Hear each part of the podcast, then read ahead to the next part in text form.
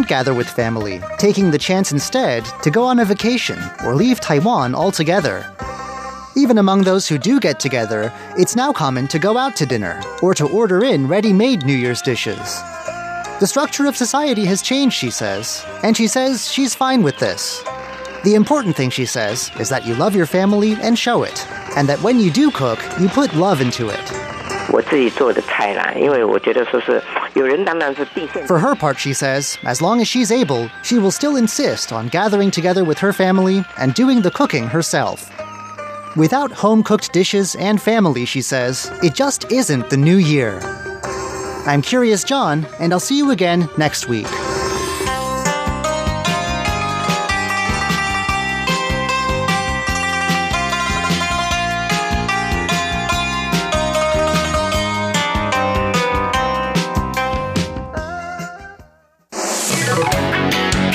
Ladies and gentlemen, here's Shirley Lin with In the Spotlight.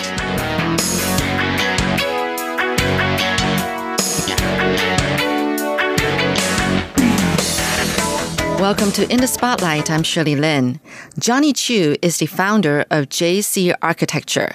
He has designed many structures, both locally and internationally, including the National Taipei University Library and Happier Cafe, which is a cafe filled with huge rows of paper, free for you to draw and have your secluded personal space. Today, Johnny begins by talking about how architecture encompasses a whole lot of different disciplines these days.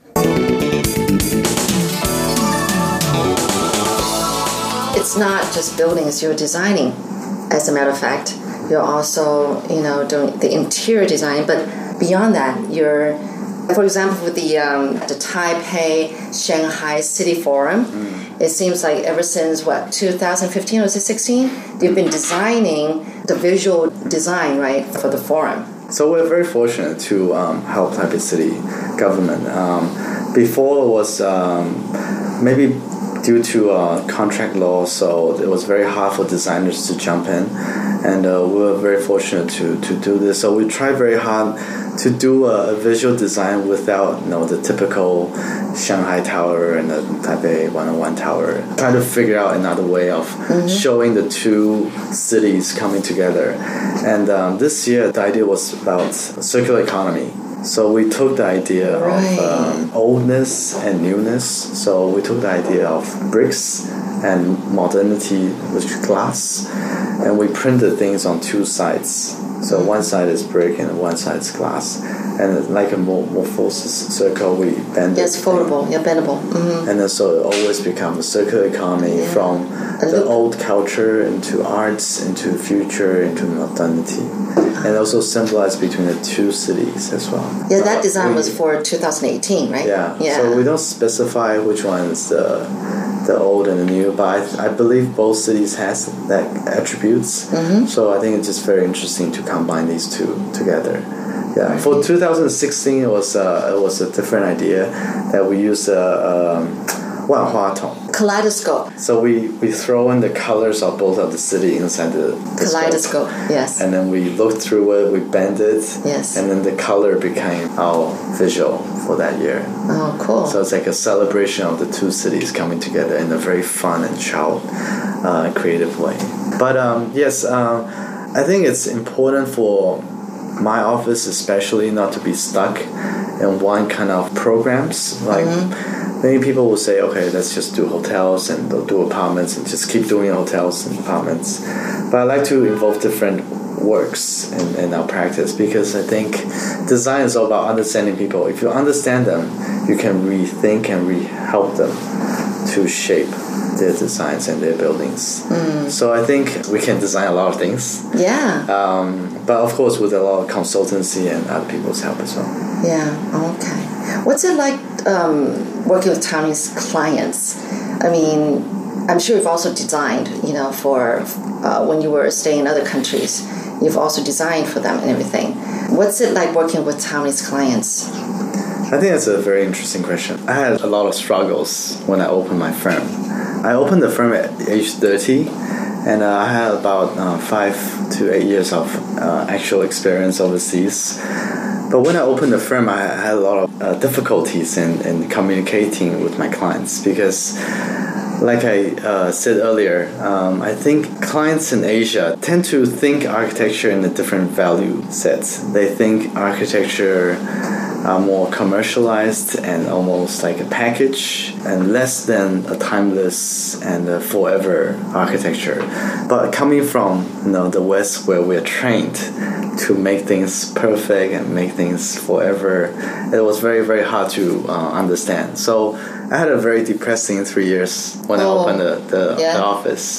Um, but as slowly I understand what they want, and I slowly understand how to inject a permanent or very modernist value of architecture into a very fast-driven society.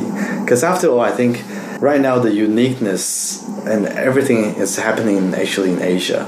So the idea of the monumentality in the West is in the past now. Mm-hmm. That's already history. So actually, we are living in the future right now.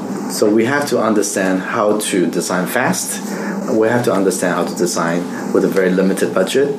We have to understand locality, construction, materiality that's available within this 30 kilometer circle.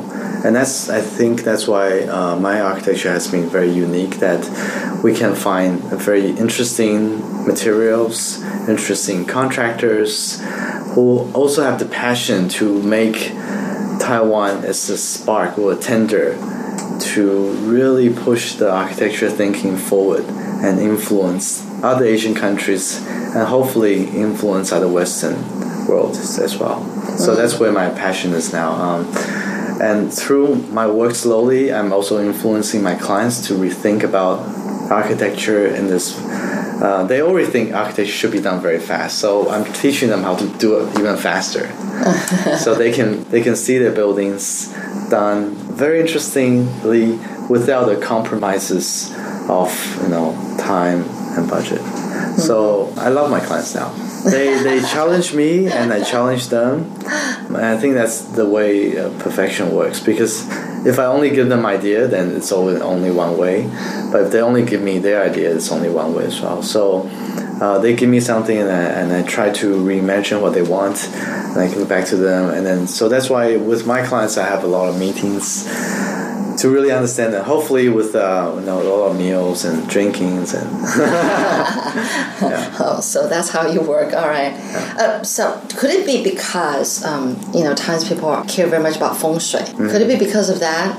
You know, it's it's just all very cultural kind of thing. Yeah, feng shui definitely we we look into it. I mean, having a practice in Taiwan, you have to look at feng shui. Yeah. And many design change because of feng shui, so it's not very difficult. There isn't much flexibility, is that right? It's not, uh, but we we try to allow every constraint to be creative constraints. Or we think about them as creative. Can that be hard? No, like like uh, for example, this project, uh, the Lisp Baby's Cupcakery. Oh, yes. Um, we wanted to have the um, display window where they put the cream on right on the outside, so every people who walk by it they can see the funness. But the feng shui master said no, they want to put the money right on the outside, so everybody can see the kinking action.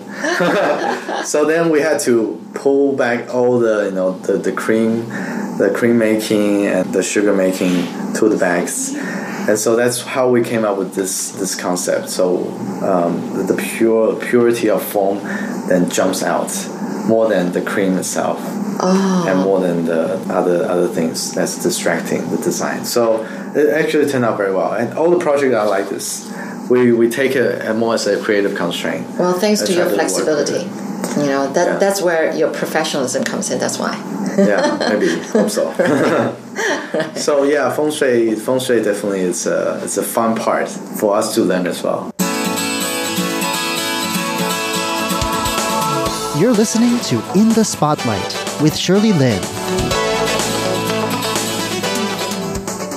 So the first three years was kind of hard when you started this company, but now you're enjoying it.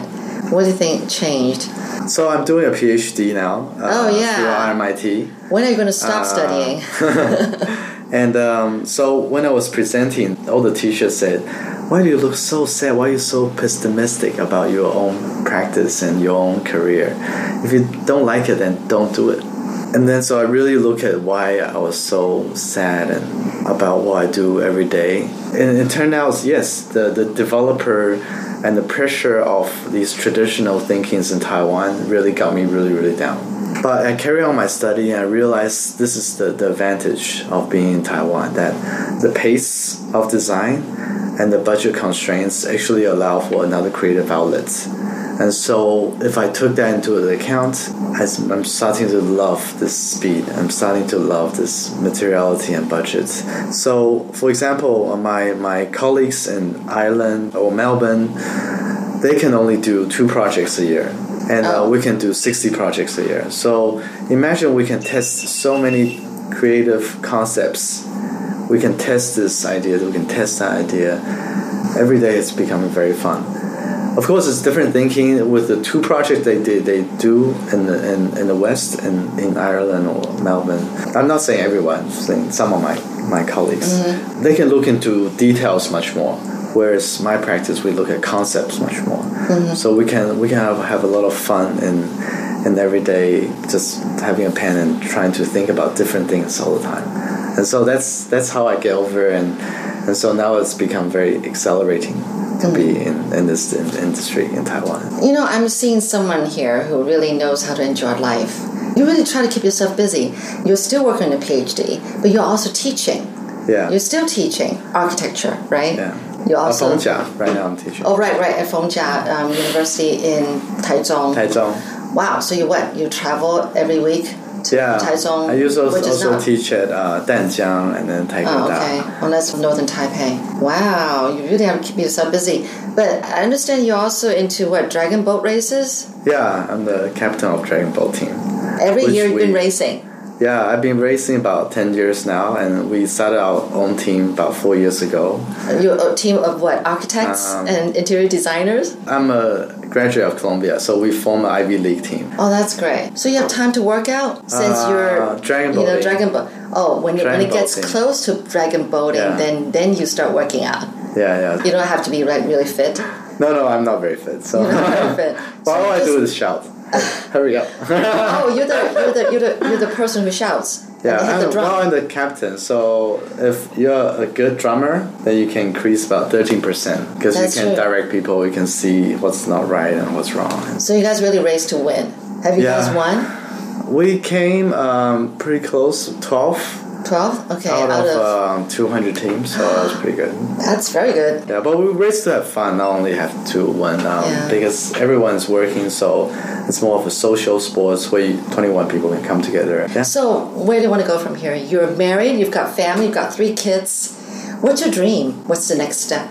Well, my dream is to help other people who don't have this dream. Okay. So um, that's why there's a scholarship program, right? Yeah, I understand from me traveling since age of 10 and then coming back to Taiwan uh, 2018 I understand the, the idea and the importance of traveling if you want to be a designer and um, I see that there's a lot of kids because I've been teaching in three schools. I see there's, there's a lot of kids who are very pessimistic about their society, about the, the government, about the, the buildings, about everything. Everything they can just put on table. Yeah, that's a social trend these days. I don't know how long 10, 20 years? Yeah, but for me, I actually love Taiwan. I love being in Taipei. I love the convenience. I love the weather. I love people say there's not enough parks, but I think there's enough parks. I love the hybridness. And I think I love it because I understand also everything else happening in the world. Um, so I can critique, but I can also say what's really, really amazing about Taiwan and mm, Taipei. Mm. So I'm trying to help um, people who are more disadvantaged, who don't have this opportunity to go and travel the world. So four years ago, I started this uh, scholarship called OUT, mm-hmm.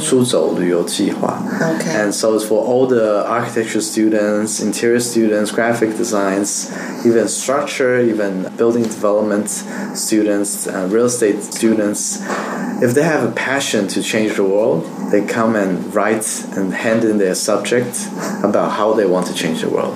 That's, That's all, all they have to do. Okay. Just have a very big dream. Yeah. And tell us their big dream. Submit it to us. We'll have an interview with you, and then every year we give out about two to four students so they can go to their country of choice and then try and find out and try and find their, their life answer. And then they'll come back to Taiwan and they'll share their story with us. So hopefully their story will inspire more, more students as well. Well, Johnny, thank you so much for being a dreamer. More dreamers are, you know, being born through your enthusiasm and everything. So, all right, well, Okay, thank you so much, Johnny. Thank you. It's been a pleasure to Yes, talk to you. thank you, and good luck with Thank everything you're pursuing. Thank 谢谢。 you. Thank you for telling your story. Thanks. 谢谢。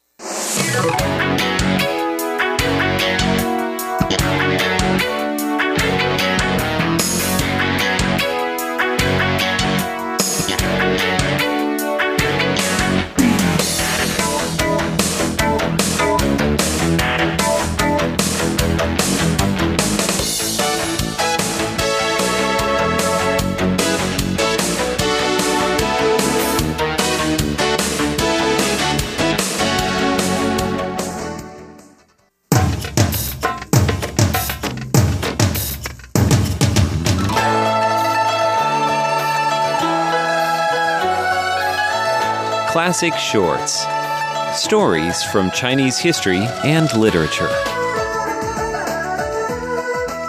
Hello and welcome to Classic Shorts. I'm Natalie So.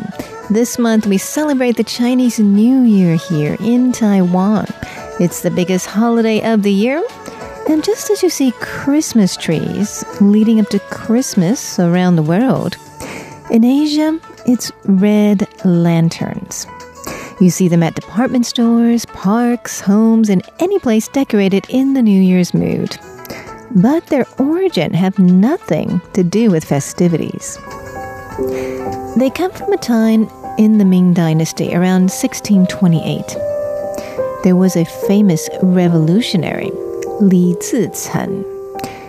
He was a shepherd from a poor family, and his family was in charge of collecting taxes in his village for the officials. One year, when he saw that the villagers couldn't afford to pay their taxes, he borrowed money for them from a local businessman, Mr. I. So Li used the money borrowed to pay all the villagers' taxes. But not long after, Mr. I wanted the money back with interest. I'm sorry, I don't have the money yet. Please give me some time.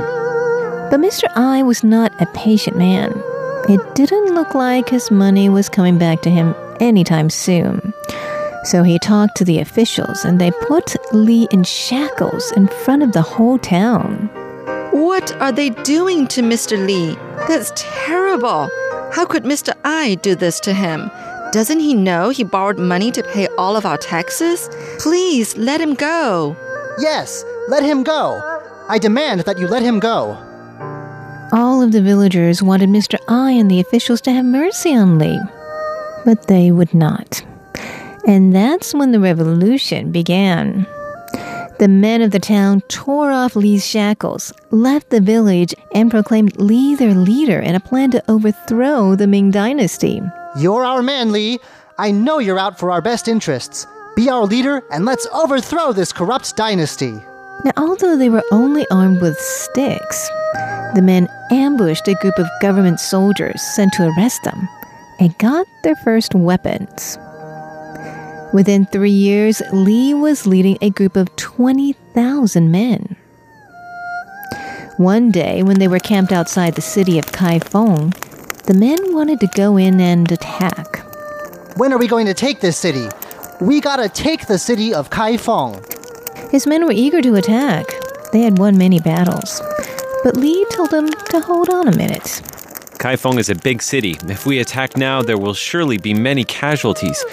Let me go in and see what it's like in the city first. So Lee walked inside the city, just like an ordinary citizen, to check it out. While he was walking around, he heard people talking about him. I heard that Lee has red eyebrows and red eyes. I heard he's ruthless. He'll kill anyone he sees, just like he's cutting a piece of watermelon. These people must have heard terrible rumors about me spread by the corrupt officials of the city. I've got to put an end to this nonsense. Attention, everyone. I just came from outside the city, and this Mr. Lee that you talk about is not like that at all. I've seen him. He looks just like me. He does not have red eyebrows or red eyes, and he will get rid of all your taxes. He also takes from the rich to give to the poor. Really? Then he's our hero.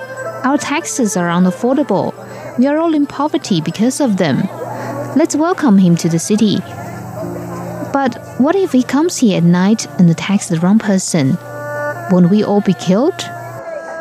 I have an idea. Everyone hang a small red lantern in front of your front door. Keep the lantern burning day and night.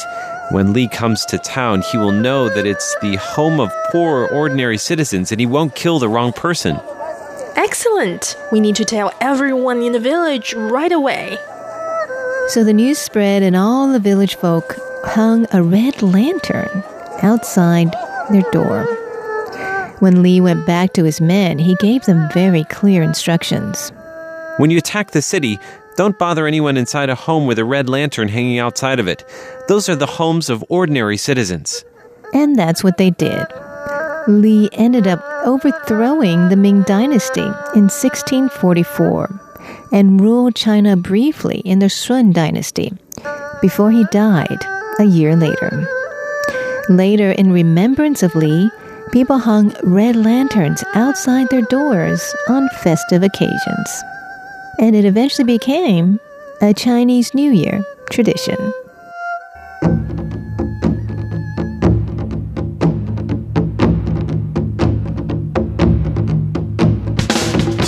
Classic Chinese phrases and idioms. Now, one thing you can't miss around Chinese New Year time is the red lanterns. They're all over town. You see them definitely in the department stores, in the window displays, outside hung on the trees, sometimes in the parks, sometimes in homes, sometimes in stores. They're everywhere. They are quite beautiful, but they all came from the story of Li Zicheng, the rebel leader who overthrew the Ming Dynasty. Now, if you'd like to know how to say red lantern in Chinese, it's 红灯笼，红灯笼，红灯笼。 Now you know why they are such a big thing during Chinese New Year. And tune in next week as we talk about the origin of another major New Year's festival, the Lantern Festival. Thanks for tuning in to Classic Shorts. I'm Natalie So.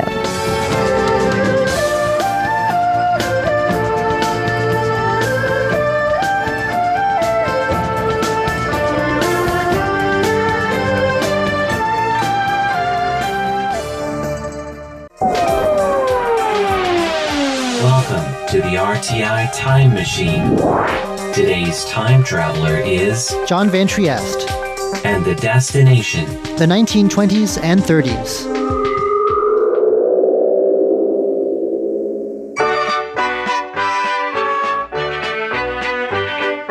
Taiwan's 50 years under Japanese rule saw the birth of the island's tourism industry.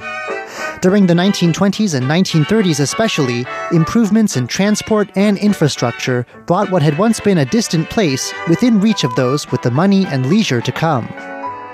As Japan's first overseas colony, Taiwan was especially attractive to Japanese visitors. They came curious about this corner of the empire with its different climate and unfamiliar people. An ongoing exhibit at the National Museum of Taiwan History in Tainan is focused on one particular aspect of these first tourists' travels the things they brought back with them to Japan.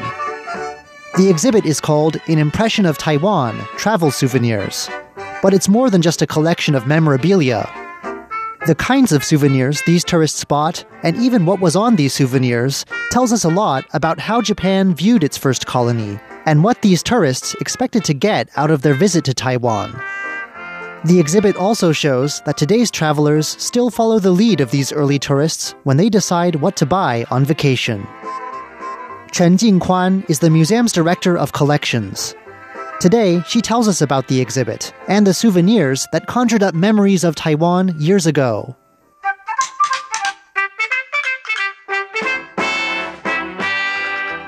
们对台湾一些刻板印象就是呃热带的气候，或者是说呃一些他们会觉得比较不文明。 Ms. Chen says that looking through the collection of mementos housed in the exhibit, a few themes stand out. For visitors from Japan's temperate climate, Taiwan's warm weather, and especially its tropical fruit, stuck out. This was the period when pineapples and bananas came to represent Taiwan. This point is made pretty clear in the exhibit. You'll see a crate of Taiwan bananas and a brightly printed poster ad with a fresh banana bunch. Tropical fruits like these left an impression, and souvenir sellers played this up. There were Japanese rice crackers flavored with Taiwanese bananas and longans, a mixture of the familiar and the exotic. 当时的那个香蕉的 in one display case, there's even a poster ad with a woman holding up a pack of banana caramels, with a frond of banana leaves above her head and a bunch of fresh bananas in front of her. Another theme is Taiwan's people, the colonized. Ms. Chen says that at the time, the island was seen as less developed, even primitive, compared with Japan's home islands. She says one quaint popular image of Taiwan was of the island's old fashioned Chinese style houses, with sloped red tiled roofs. But it was Taiwan's Aboriginal people who were viewed with the most curiosity. Ms. Chen says a writer called Sato Haruo was one of the people who helped create this curiosity. 在一九二零年的时候，有一个日本的文学家叫佐藤春夫哦，他来台湾观光哦。 In 1920, he came to Taiwan at the invitation of an anthropologist friend who studied Taiwan's Aborigines. Sato went on a trip that took him through Aboriginal villages in Taiwan's mountainous center. He later wrote a work called Demon Bird with Taiwan in mind, mimicking the writing style of colonial anthropologists. Ms. Chen says after the story was published, tourist itineraries came to include more and more Aboriginal villages. In the exhibit, you can see Aboriginal knives, beads, pots, cloth, and pipes that tourists took away with them. This was tourism colonial style, more concerned with seeing than with understanding. 日本人很喜欢的，呃，台湾的一种漆器哦，在日本时代叫做 in some cases, both tropical fruits and indigenous people made their way onto souvenirs. They were carved and painted on commemorative lacquerware plates. Pictures of both were also put onto many of the postcards tourists sent home. Ms. Chen says that the colonial authorities tried to promote a different image of Taiwan 总督府他们也一直希望能够展现他们很进步的、很文明的那种。 They hope to turn industrial sites and infrastructure into tourist spots to impress on visitors that Japan's first colony was a success, full of what the colonial mindset thought of as progress. But judging from the objects in these display cases, that's not the impression of Taiwan that seems to have won out.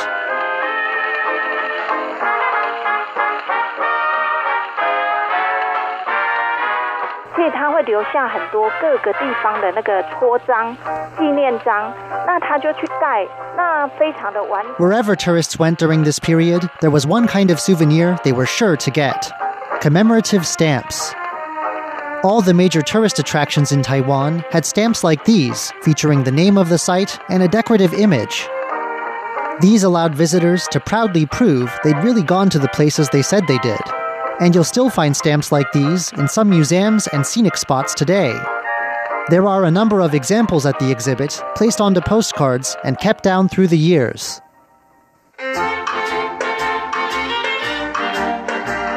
From fine tropical fruit to stamps, Japanese tourists, like the well dressed people in one black and white photo, would have had a lot to take in once they got to Taiwan.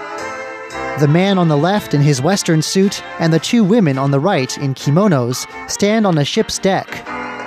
They may even have sailed aboard the Fujimaru, whose passages to Taiwan are advertised on a poster next to their photo. Were Taiwan sites and souvenirs just there for the consumption of Japanese visitors? What about the ordinary Taiwanese person?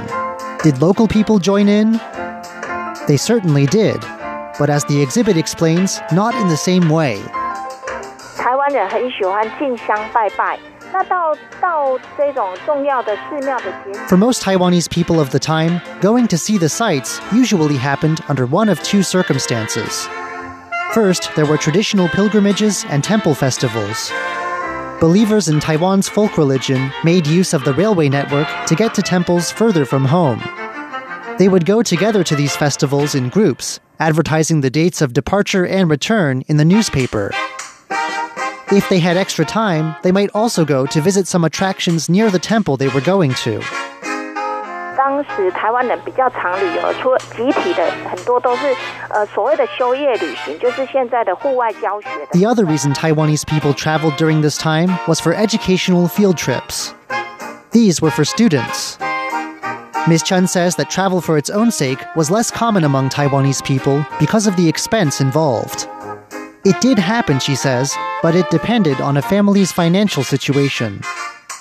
In any case, you can imagine that things like pineapples and bananas would not have seemed special to people who'd grown up with them. So, what are we to make of these objects and photographs? Why does it matter what tourists so many years ago brought home with them? And why focus on the Japanese era in particular?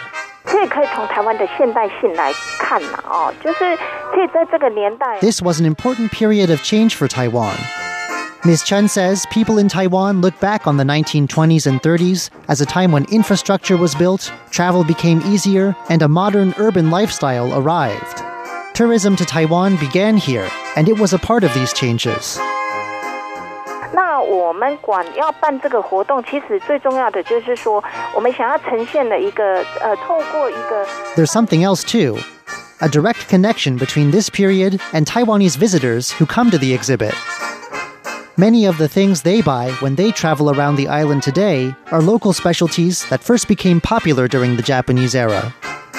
For example, Ms. Chun says, people going to Ilan might buy some locally grown kumquats, while people going to Lugang might bring back phoenix eye cakes, colorful sweets made from sugar and rice flour.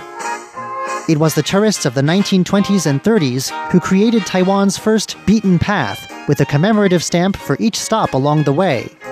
With their souvenirs, they gave Taiwan symbols like the pineapple that people still identify with today. And they created a map of local specialties that people from Taiwan's different regions still proudly call their own. I'm John Van Trieste, and I hope you'll join me again next week for another journey through time.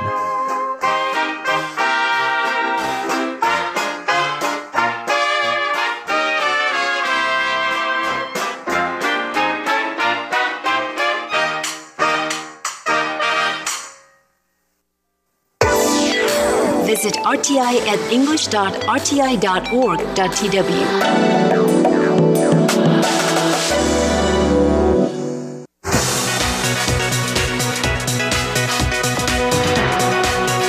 Germany is this year is uh, guest of honor. By the way, this is for the second time. 20 years ago, we were the first guest of honor of the book fair here in uh, Taipei. We bring in 13 authors from Germany, quite a number of publishers. The CEO of the Frankfurt Book Fair, which is the biggest book fair in the world, will also be here. Hello and welcome to this week's On the Line brought to you by Radio Taiwan International. I'm Carlson Huang. Taipei International Book Exhibition is the largest international book fair in Asia and the fourth largest in the world. It is also an important annual meeting point for world publishers. This year's Taipei International Book Exhibition, with Germany being the guest of honor and the theme of German stories, will kick off from February 12th to 17th. Dr. Thomas Prinz, the Director General of German Institute Taipei, representing the interests of the German government in Taiwan, said 13 German writers, including an award winning illustrator Axel Scheffler and Ferdinand von Schirach, a famous German lawyer and writer, will present their works at the exhibition along with other Taiwanese authors. And to find out more, we're joined today by Dr. Thomas Prinz, the German representative in Taiwan. Dr. Thomas Prinz, we know that Taiwan and Germany have had so many cooperation uh, projects. Uh, of course, uh, one is the culture. And what is important that in the coming week, this year's Taipei International Book Exhibition in February Hmm. will be themed German stories. Could you discuss Germany being the guest of uh, honor at the International Book Exhibition? Yeah, indeed. Germany is this year is uh, guest of honor. By the way, this is for the second time. Twenty years ago, we were the first guest of honor of the book fair here in uh, Taipei, and we are happy to be back now. It's for us the most important cultural event this year here in Taiwan. And uh, it's organized by the Goethe Institute and by the Frankfurt Book Fair, Book Fair in cooperation with uh, TIBE here in Taipei. Uh, we bring in 13 authors from Germany, uh, quite a number of publishers. The CEO of the Frankfurt Book Fair, which is the biggest book fair in the world, will also be here for the opening on the 12th of February. So it's um, a big show we are organizing together with uh, our hosts here in Taipei.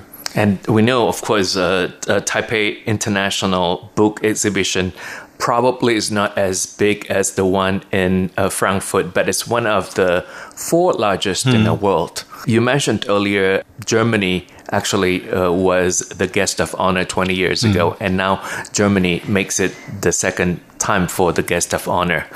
So this time, 13 writers from Germany 13 writers from Germany, from um, children's book to um, most famous crime novelists and philosophy and uh, all kinds of literature. What is the unique uh, feature of uh, this uh, guest of honor program? Well, I think that um, it's unique that we get such a number of uh, very famous high level authors uh, in one week uh, to Taipei. This is quite unique, I think. This is also the centennial of the famous Bauhaus art school that opened in 1919. The architecture, art, and design have been revered around the world. What do you do in Taiwan to mark the centennial, especially at the Taipei International Book Exhibition? Um, we already have started uh, marketing the Bauhaus um, anniversary at the Taichung Flora Expo. We have a pavilion uh, which is um, built in, in the Bauhaus style and um, features some um, subjects of the Bauhaus uh, school. So we have started with that already, and I think that also this year's uh, German National Day on the 3rd of October will be under the headline of 100 Years of Bauhaus, and we will show our guests and the audience uh, some of the product of this famous school. And so the architecture will also be shown at the Taipei International Book Exhibition?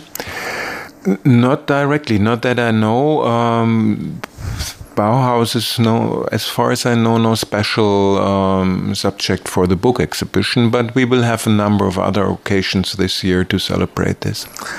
For our Taiwanese or international uh, readers, one award winning illustrator of the most well loved children's book, Alex Scheffler, and German lawyer uh, Ferdinand von Schirach, and writer, and his books have been translated into more than 35 languages, including in Chinese. They will all be here uh, could you talk about this as well? And you mentioned earlier, in just one week, Germany is bringing all the famous authors and writers to Taiwan. Mm-hmm. Yeah, I brought the book by illustrated by Axel Scheffler with me. Actually, this is my most famous children's book. It's called Der Grüffelo, and it's also translated into Chinese. I can't read it, but you might uh, read it to your uh, audience. Gruffalo, the Gruffalo. yeah, the Gruffalo. It's a very nice book for children because it's um, the story of a small mouse in, in, in the forest, and uh, the mouse encounters dangerous animals, but uh, with her charm and her intellect, she manages to survive and to be uh, the hero of the forest. So it's a very nice book for children. And of course, uh, Ferdinand von Schirach will be here. He is um, more than a writer. He's a, a, lawyer, you mentioned that, uh, and he is writing about cases he has um, been defending in court. and uh, he has written a number of books on that. And he describes these cases in a very philosophical way, but it's extremely exciting reading them. I have gone through all these books during the last month as I knew he was coming. I got them out of the shelf and read them again. And it's um, probably one of the most exciting authors we have in Germany. Yes, I think this time uh, with German stories uh, theme. That's the theme of the Taipei's mm. International mm. Book Exhibition.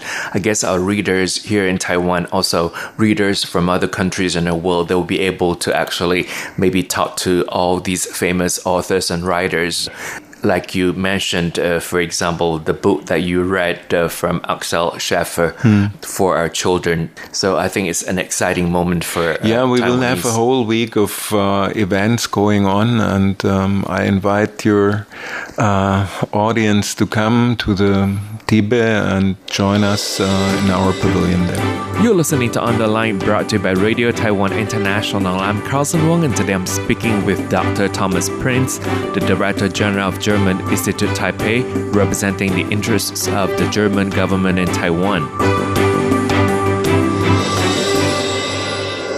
Taiwanese, we know, has a very strong uh, reading culture. How do you compare the reading culture in Taiwan uh, to that in Germany?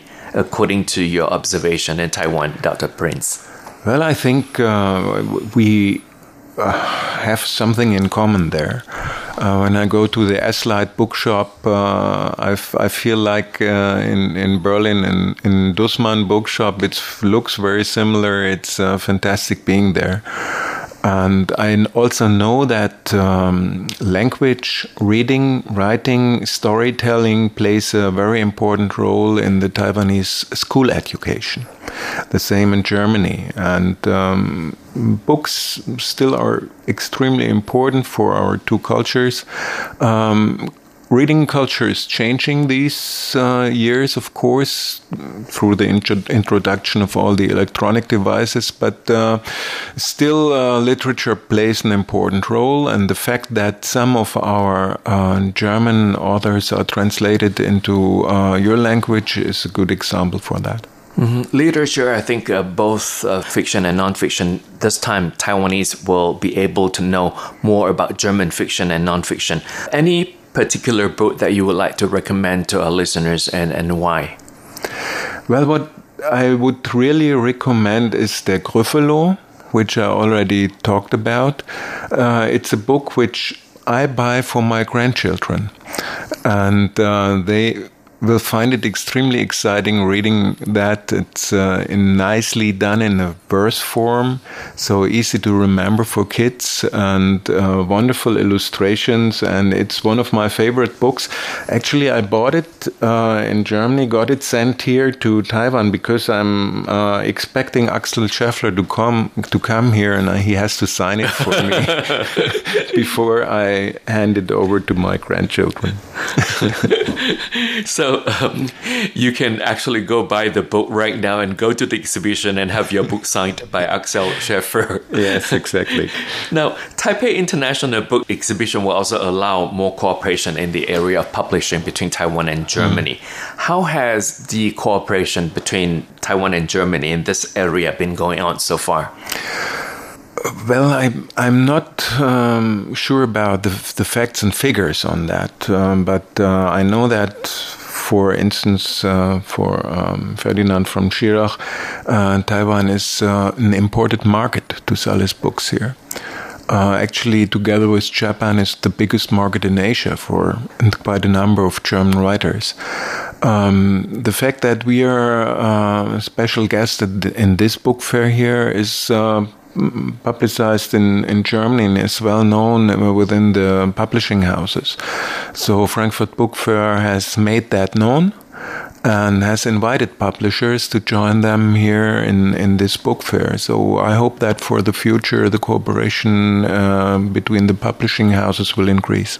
Mm, it's a very exciting moment because uh, this year we'll be able to see more um, German stories and I know that a lot of German stories have also been adapted uh, into movies. So, uh, German movies, how do you think you can promote more German movies in Taiwan as well?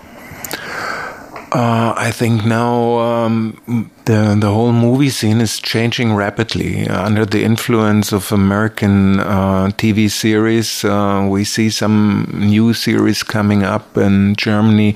There was a tremendous success by uh, Babylon Berlin, a series which was broadcasted this year and focusing on uh, Berlin crime story in Berlin in the year uh, 1929.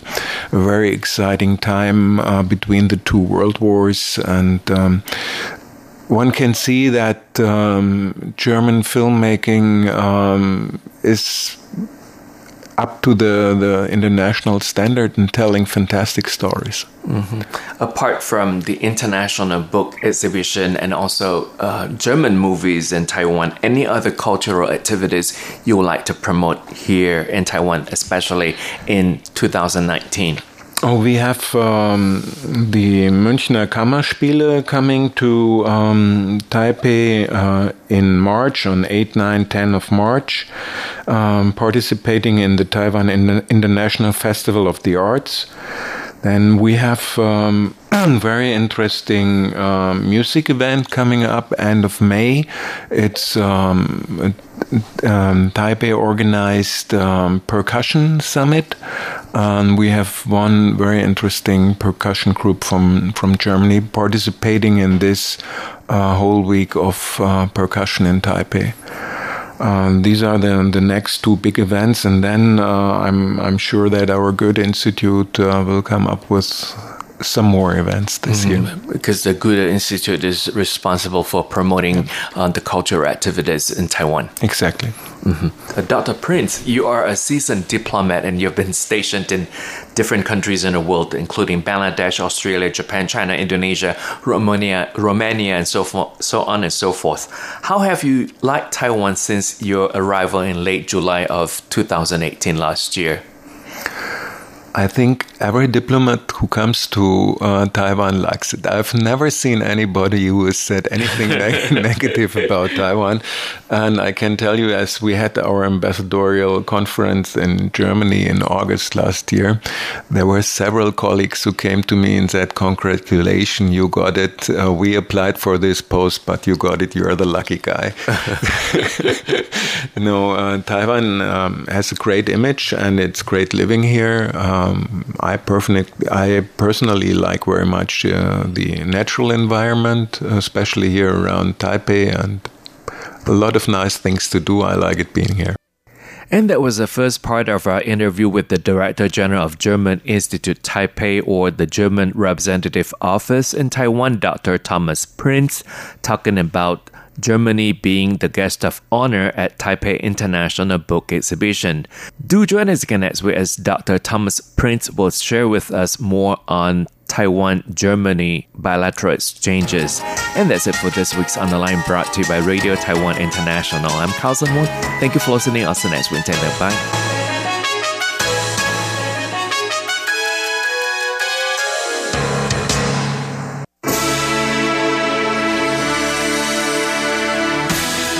Thank you for listening to Radio Taiwan International, broadcasting from Taipei, Taiwan.